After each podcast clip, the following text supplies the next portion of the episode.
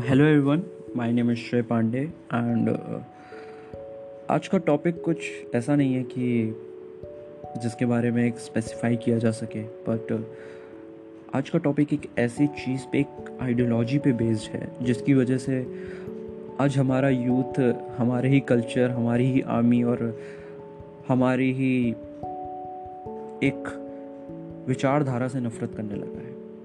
I believe इस पर कई भी कई बार डिस्कशन हो चुके हैं। कई लोग अपनी अपनी राय रख चुके हैं। कई लोग अपनी अपनी तरीके से सोचते हैं और हैंडल करते हैं। कई लोग समझते हैं कि नहीं, ये गलत है। कई लोग दूसरों को अपना गलत मानते हैं। क्योंकि इस देश में एक बहुत अच्छी धारणा ये है कि अगर आपको अपने पसंद की विचारधारा पसंद नहीं आई सो सामने वाले को एक सर्टिफिकेशन दे दिया जाता है कि तुम ये हो, तुम इस पार्टी के हो, तुम उस पार्टी के हो, तुम उस विचारधारा के हो, तुम इस विचारधारा के हो। कोई खुद में अपनी कमज़ोरियाँ खुद में अपनी कमियाँ तलाशने को तैयार ही नहीं है। मित्रों इस देश में एक बहुत गलत बात पता है क्या है? इस देश में लगता है लोगों को कि अपनी संस्कृति से नफरत करना, अपनी, अपने धर्म से नफरत करना, भले ही कोई भी हो, दूसरों को नीचा गिराना, दूसरों को छोटा दिखाना, एक बहुत बड़ी बात है।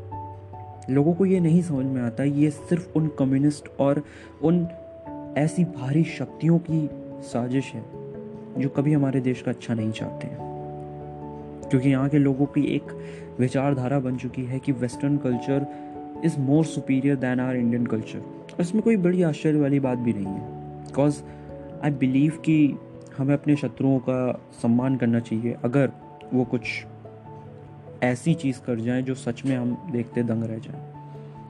अंग्रेज़ों ने यही तो किया, और मैं अंग्रेज़ों को इस बात पे एडमायर भी करता हूँ कसम से, कि कैसे उन्होंने जाते जाते सारी फूट, सारी तकनीकें अपना डाली कि ये देश आज तक इतनी आज़ादी के इतने साल तक भी अपने उस मज़बूत ढांचे पे खड़ा नहीं हो पाया, जिस मज़बूत ढांचे पर उन लोगों ने उस पर कब्जा किया था। मैं एक जगह पढ़ रहा था कि सन 1800 की बात है, जब पहली पहली बार अंग्रेज़ इस देश में आए थे, तब एक ब्रिटिश अफसर को पूरा देश भ्रमण करने के लिए भेजा गया था। और जब वो वापस ब्रिटिश पार्लियामेंट गया, तब उसने एक बयान दिया कि मैंने इस देश में किसी भी गरीब को नहीं देखा। और अगर इस देश में आपको कब्जा करना है, इस देश को जीतना है तो इसकी रीढ़ की हड्डी तोड़नी पड़ेगी, और वो है यहाँ की संस्कृति। और वो तभी तोड़ी जा सकती है जब उनको यहाँ के लोगों को ये यकीन दिला दिया जाए कि पाश्चात्य यानी कि western culture is more superior than Indian culture और कहीं ना कहीं वो इसमें सफल भी हुए।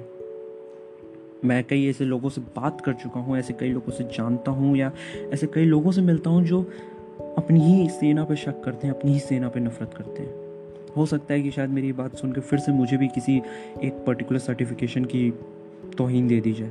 बट मैं किसी सर्टिफिकेशन की ज़रूरत नहीं।